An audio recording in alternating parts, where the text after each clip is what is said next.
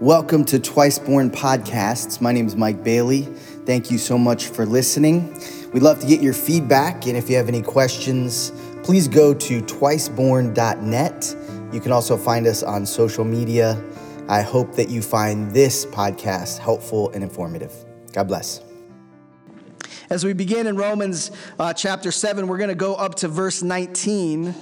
And here we see a really interesting uh, statement made by Paul. Uh, many times I have conversations with Christians and they'll quote this verse because I think it's a relatable verse. I think it's a verse we will all say uh, we, we can relate to in our lives. It's, it says this For I do not do the good that I want to do, but practice the evil that I do not want to do.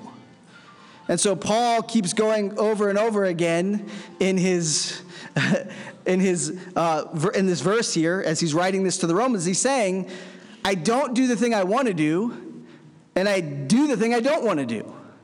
And if you ever found yourself in your life in, in a place where you keep kind of falling into the same routine of doing the thing you know you shouldn't do and not doing the thing you should do, right? And so we in, in, in, Christianity, we've come up with words for this. There's the sin of omission and the sin of commission. And basically the concept is there are things you know you should do, but you don't do them, so that's sin. And there are things that you shouldn't do, but you do them anyway, so you intentionally sin. And so both of them are sin. And sometimes in, in church, and, and if you grew up in a church that was very rules oriented, you just felt like, well, if I don't do all these don't do lists, I'm pretty good right? I'm good. But Paul says, no, it's not even just not about not doing the don'ts. It's really about doing the do's. Like the things that God wants us to do is what he wants us to focus in. And he says, it's so challenging. It's so challenging. And I think because of the fall and because of sin and because of our sinful natures, we are so drawn to do the things that we shouldn't do, right? Let's be honest for just a moment. Uh, if I were to walk through the campsites up here at the Daytona 500, I'm sure I would find a lot of things that I would say, that's questionable, right? Probably things you shouldn't be doing that are not beneficial, they're not helping. Actually, the sad thing is there are people making decisions, all, us, that we're making decisions that have long lasting effects in damaging relationships, damaging our bodies, damaging our souls in some ways, that we get scars that, that take very long to heal. And so we recognize that we all have a, a desire to do the things we shouldn't do. And many times, I think the real challenge is do you get up early in the morning and seek the Lord? Do you walk in the Spirit all day? I know I should, but do I? Right?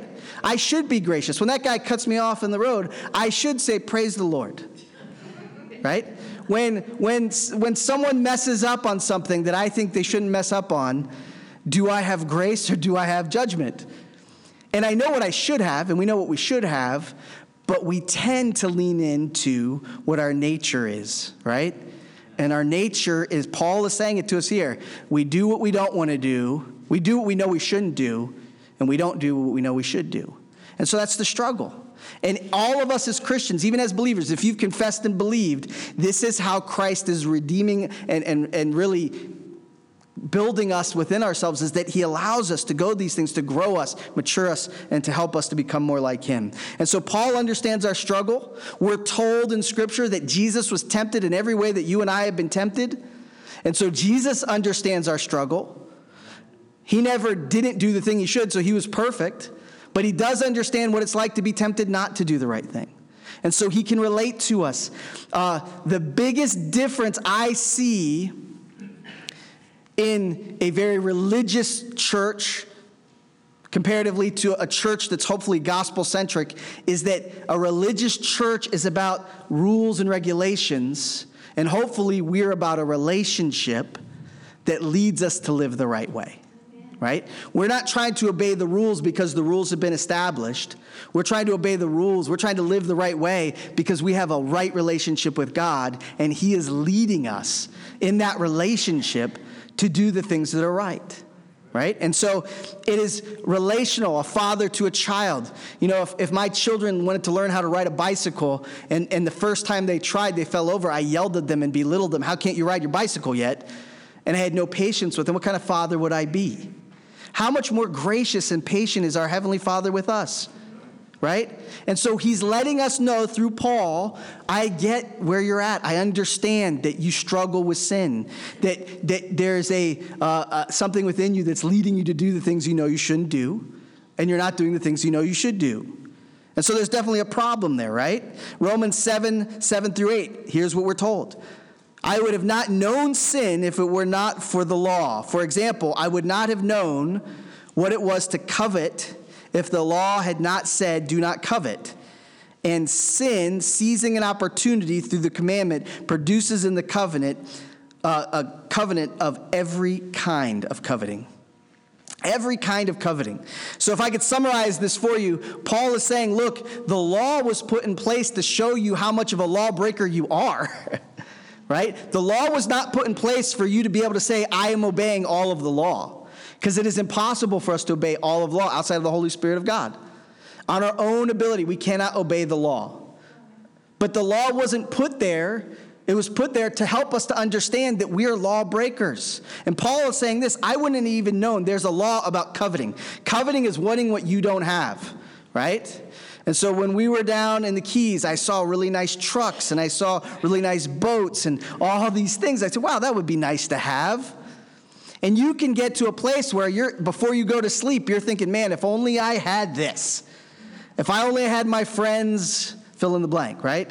Whatever they have that you want, whatever that thing is on television, whatever that thing is that your nephew, your niece, your, your brother, your sister, whatever, that thing that we covet. We covet things, relationships, stuff. We're covetous. But you know, in our natural state, we may not know that God doesn't like that until He reveals it through His law. That, and not only does he reveal to us law that that is a sin, he's saying, look at all the variety of ways you can do this sin. Right? And so Paul's he's clear, he's making it clear for all of us, look, there are so many ways in this life that can distract us from God. There are so many things that, that are challenging. And if we don't recognize the importance of seeking after the Lord in a relational way, we will never be able to overcome these challenges. Because the law is not, was not given to us for us to conquer the law. You can't conquer it. There's not a single person in here. Listen, if you tell a single lie, what are you? Just one. So you wouldn't say if you committed one murder, you weren't a murder, you weren't a murderer, right? One of them makes you it. And so a single sin has, has cursed and has saturated and has stained you eternally. That's why we need a Savior. That's why the Lord is so important. That's why the Holy Spirit leading us and guiding us is what we're called to focus on. So once you're aware of sin, you can't ignore it. You've been in this room. Guess what? All of us are accountable for sin because we know about it. We know it exists. We know that all the problems of the world, whether it's all of the, the divisiveness, whether it's uh, the evils that we see where people abuse other people, uh, where they're stealing and lying and cheating, and all the evils of this world, we know the core of all of them is sin. And we know that sin lives within us, and we know that sin has distorted everything around us. And when we watch television and, and we see what's going on in the world around us, we see the impact of sin in the world. And we know that sin leads where? It leads to death. And so we cannot say I'm ignorant of what sin is. Why is the world messy? Because of sin. I'm not ignorant of that. I'm not ignorant of the fact that sin lives within me, that I've committed sin. And so I can't stand to the side and say, well, I didn't know about it, because we all know about it. And so what will we do? How will we live? Paul gets to the point that I think all of us need to get to in our lives. We all need to get to this place because this is really it's it's the place of the new birth. It says in Romans 7:24, this is what Paul says about himself in this state. What a wretched man I am. What a wretched man I am. Who will rescue me from this body of death?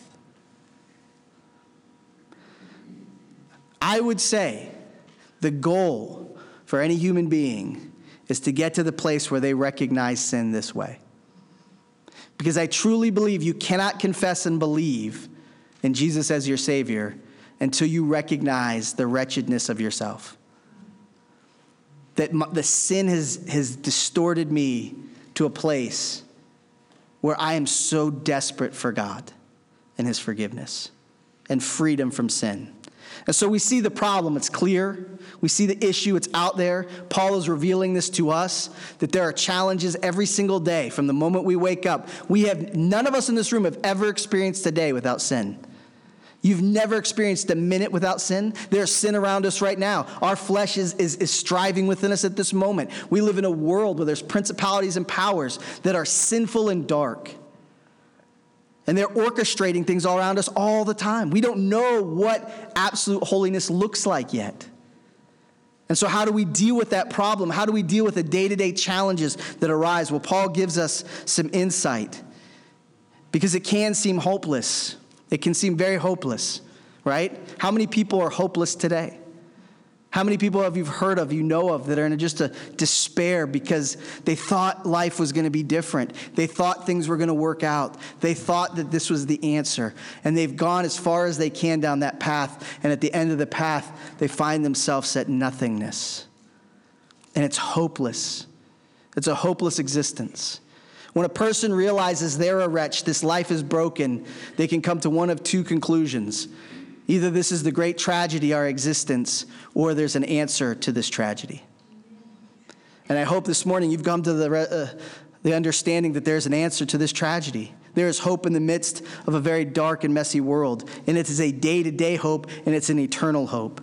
Romans 7 4 says this Therefore, my brothers and sisters, you were also put to death in relation to the law through the body of Christ, that you may belong to another. You're not belonging to the law anymore. Now you're belonging to the Father, to the, to the Savior. You belong to Him who was raised from the dead in order that we may bear fruit for God.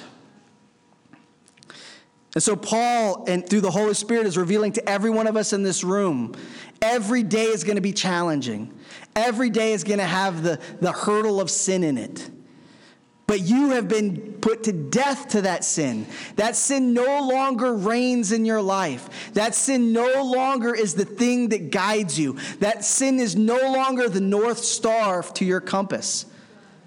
That sin has been dealt with and it is no longer there. So now, on a day to day basis, your eternity has been set free through Christ on the cross, through the death, burial, and resurrection, but your day to day life has been set free. Your daily life now can be overcome, just like a wedding couple and the day to day living, learning how to be in relationship with each other. We learn to be in relationship with God. I learn what God loves. I learn how to have a, a healthy relationship with God so then He can manifest Himself in my life. He can show Himself in my life. He can show his love to others. He can teach me new things. We're gathered right now so that we can become more like him so that we can define in our hearts that we know that sin is the problem, but the gospel is the solution. And sin has been put to death on the cross, and it has been buried in the grave, and it is gone to be never looked at again in the eyes of our Father. And so, as we begin each and every day, we need to recognize that we have been freed from death unto life. We've been freed from death unto life.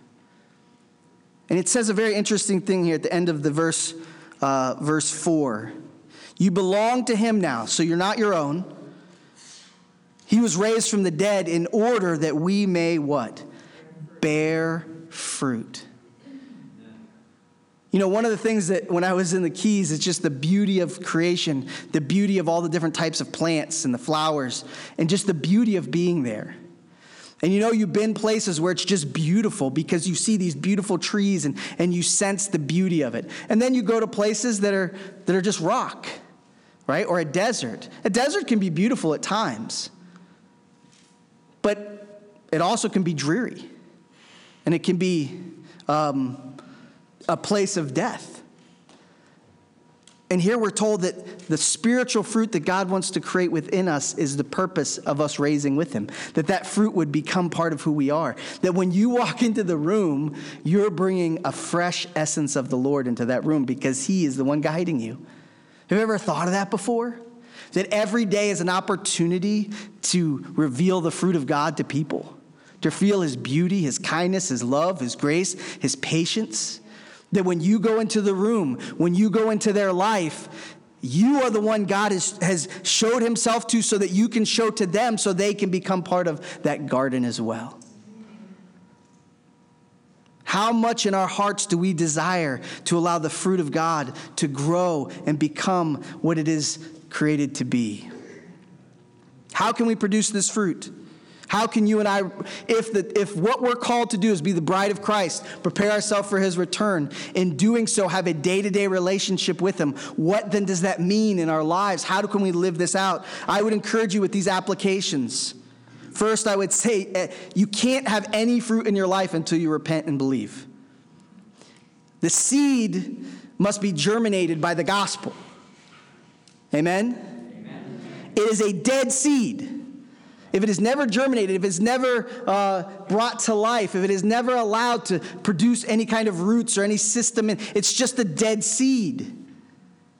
It must have the Holy Spirit of God penetrated and become, in essence, its center. And in doing so, in doing so, you become alive. You become twice born. Everyone is born in, in a sense of deadness spiritually, a dead seed, until the Holy Spirit comes it makes it alive. And so, for you to have any fruit in your life, for you to have any fruit at all, for anyone you know to have fruit in their life, for anyone anywhere to have fruit in their life, they must first repent and believe. Why? Because it's only by what Christ did on the cross that any life can be brought. Amen. It is his death on the cross, it is burial in a tomb, and it is resurrection that empowers the growth of life spiritually for any of us. And so you must begin there. If you haven't started there, start there. And if you have made that decision, put that on your heart regularly. Remind yourself, I've repented and believed. I've put my trust in the Lord. Sometimes we, we get discouraged because we see the world and, and we think about all the horrible things that are happening around us. At that moment, you should say, I'm saved. I have been set free. I am alive in Christ. I'm part of the answer, not part of the problem anymore. I'm part of the solution. You put uh, sin in the cross, you get this solution. We're the solution. And that's us today. And I think the second thing is to accept the freedom in Christ, that now you've been set free from a world that's, that's always looking at you and saying, What are you going to do? What are you going to do? What are you going to do? What are you going to do? Who are you going to be? What are you going to get? Right? Do you realize how much we are humans doing instead of humans being? Have you ever thought about that? When you meet someone, you get to know their name. Say, hello, my name's Mike. What's yours? What's the next question you actually usually ask? What do you do? You're a doer. You are identified by what you do. Instead of who are you? Have you ever said that? Well, that'd be weird, wouldn't it? Who are you? I'm a child of the King. I've been born alive in Christ. I'm a new creation. All things have passed away. Behold, all things have become new. I am no longer on a, a path to hell, I'm on a path to heaven. I have been set free from the bondage of sin, the consequence of, of sin and death. I've been set free to live for the Lord every day of my life. That's who I am. And because of who I am, I do what I do. The world gets it backwards. They want you to talk about what you do, but guess what you do doesn't last very long. If you're a doctor, you're not going to be a doctor 100 years from now. Even if, whatever that identification you use of what you do, it is still limited to this life. It is a limiting thing. And so I want, I think it's important for us to accept and to embrace the freedom that we've been set free from having to be doers to become part of the body of Christ. To be freed, to be part of that family, to have something greater than just a, a, a, a you know, something in front of our name, some placeholder some, some very uh, short lived identification as a job or a, a position. Accept your freedom today. Don't let the enemy lie to you. Don't let the enemy tell you that you are not free in Christ. Remind yourself if you have those thoughts, if those thoughts come through your brain and it says you are nothing and, and you're, you haven't achieved anything and, and, and you, you look at all this waste that you have, remind, no, I'm, I'm part of the, the king is, is my dad. I'm, I'm part of the kingdom. I'm headed to the kingdom. Uh, everything in my life is His. He has full responsibility for it. Then I'm just going to be faithfully following Him wherever He leads me, and He gets the glory, not me. It's so freeing. I no longer have to be the Lord of my own life. Do you know how great it is to not have to be the Lord of your own life? And finally, I think the life application here is this pursue the kingdom daily. If the kingdom is where we're headed, if the kingdom is what Christ came to establish, how do we how do we participate in that kingdom daily? How do we show that our allegiance is to the kingdom? How do we show that we're truly citizens of the king? Well, I would say on a daily basis, seek the Lord in prayer. This is one of those things we talk about, but uh, you know, the number one thing even pastors say to me is I don't really know how to pray. I, don't, I haven't really made it a priority. It's not really part of who I am. Prayer can be one of the most struggling things for most Christians. How do I pray? When do I pray? What do I pray? Seek those answers, struggle with that. Allow that to be something that you pursue with a passion and see what God does.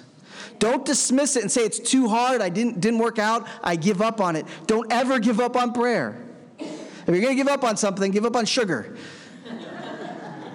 Don't give up on prayer. Because prayer is the power, it's the connection, it is the tool that God has given us to have this beautiful relationship, this powerful, meaningful relationship with Him. Next, I would say find friends that believe. Find believers. You know, it is so hard because we live in a world where so many don't believe. So many resist. So many have other things that they worship, other saviors, other beliefs that have taken them away from Jesus. Yes, we are to love, and yes, we are to be kind, and yes, we're to encourage and point them to Christ. But you need close friends. You need people you can trust. You need people that celebrate when something good happens in your life and cry when something bad happens in your life. You need friends. I need friends. We need brothers and sisters in our lives that walk alongside us through this life. We need a community, we need a place to belong. If you want to be part of the kingdom, you got to get to know other people in the kingdom. They're not going to be perfect. But guess what? None of us are perfect. And the more we can show grace and celebrate them and, and find the good in each other and learn to be quick to forgive and slow to anger, quick to listen and slow to speak, this is how we build those deep, meaningful friendships that God desires for us to have. Listen to His word. Study God's word. He's given us his word. People say, Well, I, I want to hear from God. Well, just open up and read out loud the Bible, and you'll hear his word out loud. He'll be speaking to you. We have his word, he's given it to us. He wants us to saturate our lives with it, he wants us to know it, he wants it to be a valuable part of our day. What is more important, breakfast, lunch, and dinner, or reading God's word three times a day? What could you live without? What is more powerful and meaningful to you? You see, because yes, we need food to survive, absolutely. But Jesus said, man does not live by bread alone. But where? From every word that precedes the mouth of God. You live much more from God's word than you do from any of the calories you take in from earthly food. And He is allowing even those who deny Him to live because He's a loving and gracious God. Next, I would say serving. Because the best way to deal with, with selfishness and greed is to be generous and serve people. It breaks that hold in your life. When you give things away, you learn that what you have, uh, you can live on a lot less. It doesn't, it's not that important. When you're generous with all of your things, generous with your time, your energy, your effort, when you learn to be a servant of others. See, Jesus said, I didn't come to serve, I didn't come to be served, but to serve. And he said, if you want to be great in my kingdom, you need to learn to serve one another. Serving is at the essence of being a follower of Christ. Serving is one of the distinct things he told us we must do as part of his kingdom. How are you serving others? This is how we build a healthy relationship with God is we intentionally calendar serving. I intentionally put on my plate that I'm going to serve others. We're going to be going to Hope Place to serve. The, it's a homeless shelter. We're going to serve, not because it makes us feel better about ourselves, not because it puts us in a place where we think we're better than others. It's because Jesus said, if you love me, you'll serve. My kingdom serves and doesn't expect anything in return, doesn't try to manipulate people, doesn't try to get something from people, but actually tries to give as much as possible to others. Serving is part of the kingdom. And finally, sharing. What is the most important thing we can share? Is the gospel, the good news of Jesus Christ. for all of these people that are going to visit. And, and I, I think we need to reach as many people as we can, but you know who you need to reach also? The people in your life, your friends, your family, those that know you best. They need to hear the gospel come from your mouth and they need to see the gospel come from your life. And you're not going to be perfect. You're going to stumble and admit it. Look, I want to be like Christ, but I, like Paul, do the things I know I shouldn't do and don't do the things I know I should do. I struggle in this because I still have a sin nature, I still have sin in me. But one day that's all going to be resolved. And my desire is today to let the Holy Spirit lead me and guide me. And I pray that that's your prayer as well. And so we have this immense task in front of us, but it's an awesome task. You ever had a job that you hated, you didn't want to do? And you tried to give someone else the job or you tried to get out of doing that job, and that's not this. This is a job that's worth every ounce of who you are. This opportunity is the greatest. Like, you know, you go and they say, Hey, I got a timeshare for you, or I got something special for you, and they have all this sales pitch. And I know they're trying to make money, and that's what they do, but those things tend to take a little bit more than they give.